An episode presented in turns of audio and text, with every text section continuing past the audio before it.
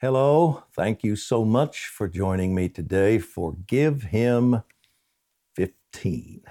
The title of today's post is Taking Cities for God. I'll be leading us in communion at the end of today's post. If possible, pause your machine uh, or stop your reading, get some juice, wine ready, and some bread so you can join me. Communion is more than remembering and honoring, it is a declaration of the release of and celebration of victory. A word I received from Chuck Pierce a few years back is applicable to the recent word regarding overthrowing Baal's hold on America. I've heard a word from God, Chuck Pierce told me. I was excited. Chuck is a prophet, after all. What pearl of wisdom was about was he about to share with me? Directions for my future? A profound nugget of revelation?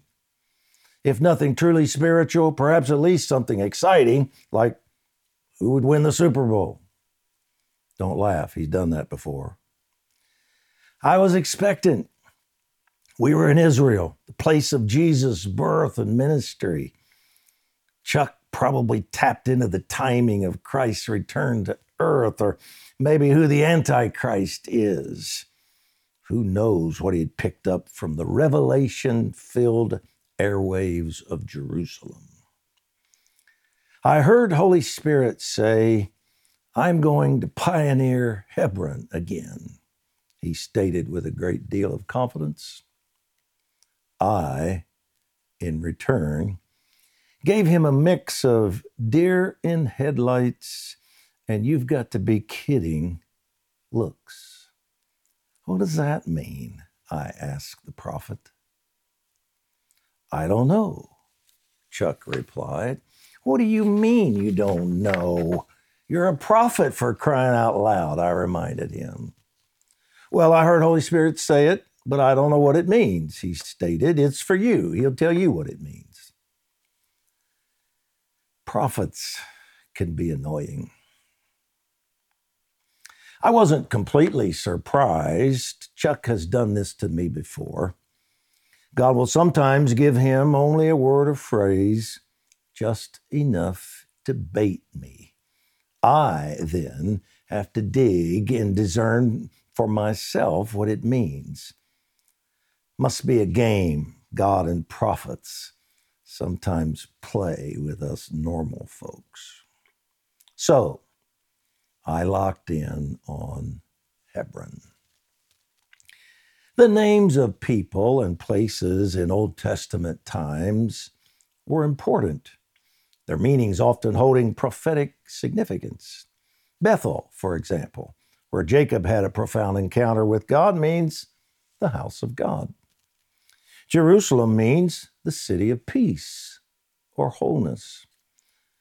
Hebron, the place Holy Spirit said he would pioneer again, means friendship league, confederacy, or federation. Though the word doesn't literally mean covenant, the concept is certainly there.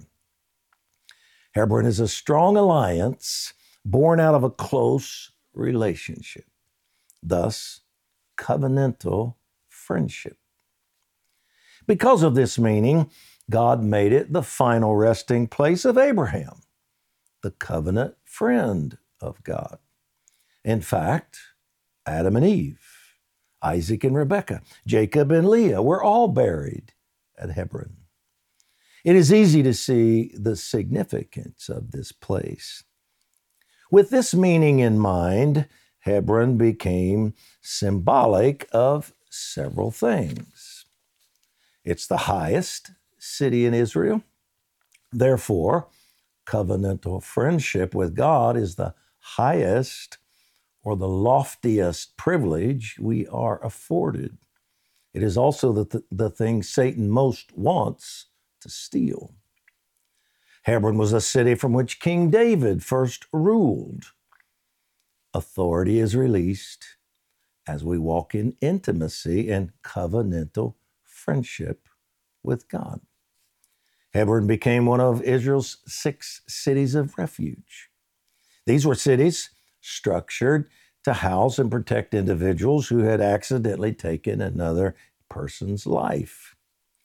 The unfortunate people fled to the nearest city of refuge in order to prevent a family member of the slain person from enacting revenge. It was inconvenient, but better than vengeance killings. The New Testament tells us these cities of refuge became types or pictures of Christ to whom we have fled for refuge. Hebrews 6. According to the Talmud, the best lambs for sacrifice came from Hebron. Therefore, this city pictures the salvation, safety, and refuge we find in Christ, the Lamb of God. Satan hates geographical locations like Hebron that have become meaningful to God and his people. When possible, he seeks to defile these places using perversion, violence, covenant breaking, idolatry, and the shedding of innocent blood. Hebron, as a picture of Christ, our Lamb and refuge, and a picture of covenantal friendship with God, became a prime target for Satan's hatred. And in the four centuries between Abraham and Joshua, demonized giants had overtaken and defiled the city. Arba, sounds like a giant's name, doesn't it? Arba, the greatest of all the Anakim or giants, made it his home and renamed Hebron after himself, Kiriath Arba, the city of Arba.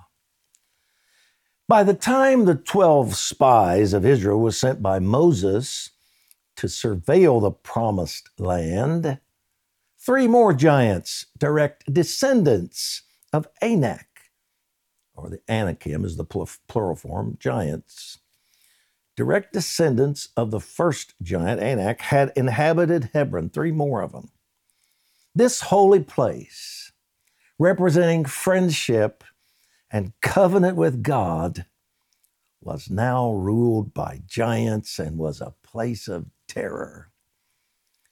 It so terrified 10 of the 12 spies in fact, that they brought back an evil report of fear and unbelief to the entire nation of Israel.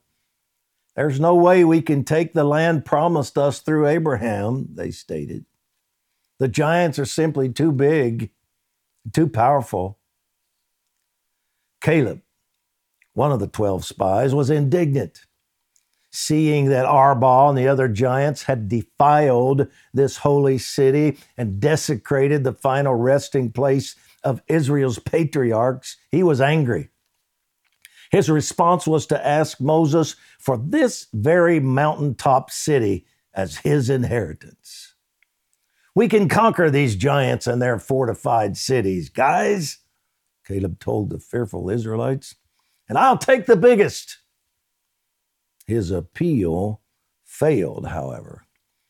And because of the Israelites' fear and unbelief, Caleb had to wait 45 years for this opportunity.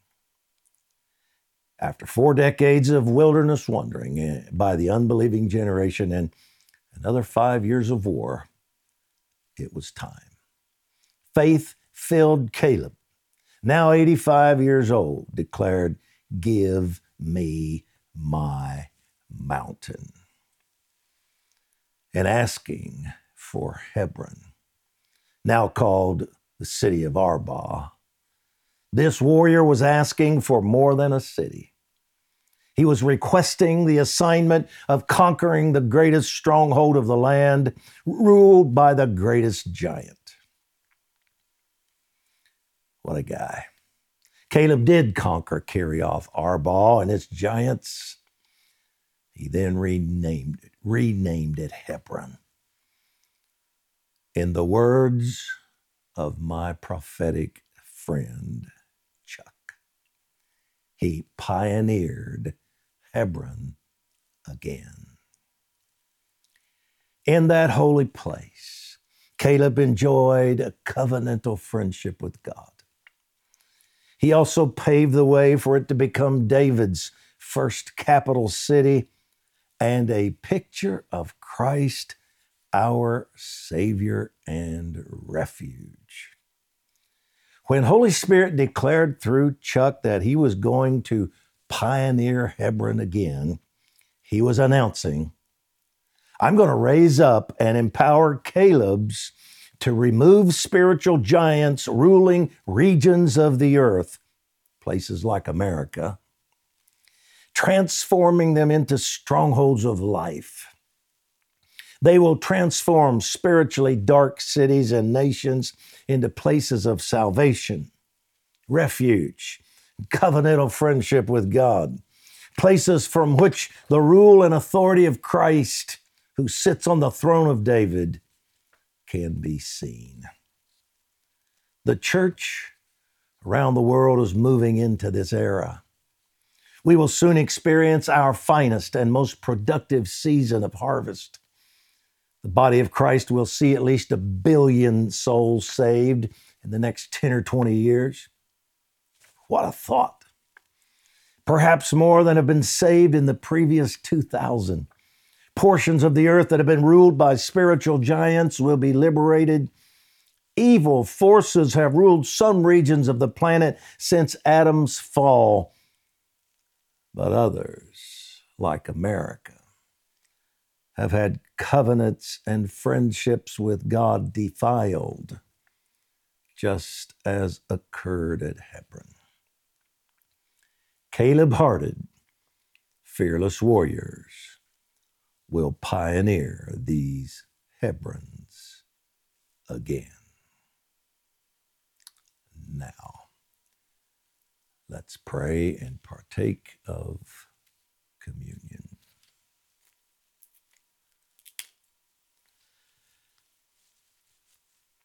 Father, we have a covenantal friendship with you through Christ. We have fled to him for refuge and can now live at Hebron. He conquered the giant of spiritual death, freed us from its stronghold. Thank you for this word regarding Hebron that we, through Christ's victory at the cross, will conquer spiritual giants and pioneer Hebrons again. Baal's hold on America will end. You have shown us through Hebron that the key to overcoming giants and moving in high levels of authority is covenantal friendship with you through Christ, the Lamb. We thank you for the salvation, refuge, protection, and covenant friendship we have with you that we have found through his victory at Calvary.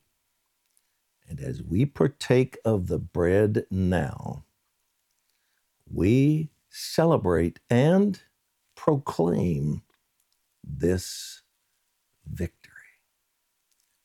Take the bread.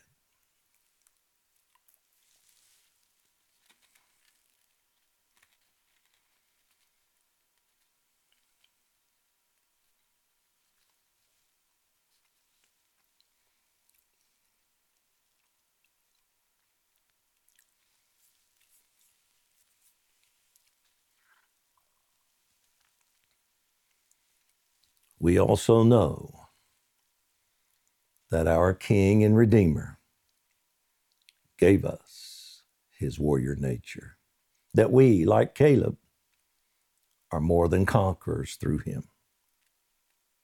We ask you for higher levels of this nature to operate in us so that we would have a fierce determination to see people free from sin oppression, every attack of Satan. May we truly be liberators. And we pray for America. We ask for the greatest revival in the history of this nation to burst forth. We pray for the youth, our schools, universities. Come to them with your power and love. We pray for inner cities and places overrun with poverty and hopelessness. We ask you to be the hero of these without hope. Save them. And we ask you for revival in the church.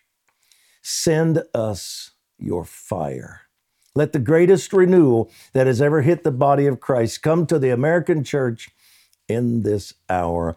And may we see our destiny as a nation restored. We will be your Caleb's, taking the gospel of Jesus Christ and his kingdom to the ends of the earth. We decree that this is so through the covenantal blood of Christ. Partake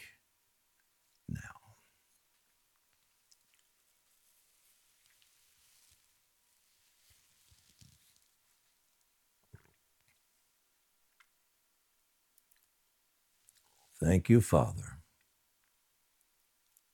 for the body and blood of Jesus. That it be applied now to our nation.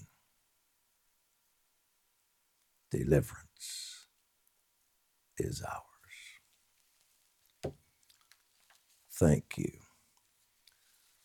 Well, portions of today's post were taken from my book, Giants Will Fall. Easy read, small little book. Wish I had one here. I don't to show you. Giants Will Fall. Very encouraging, easy read. Thank you for joining me. See you on Monday.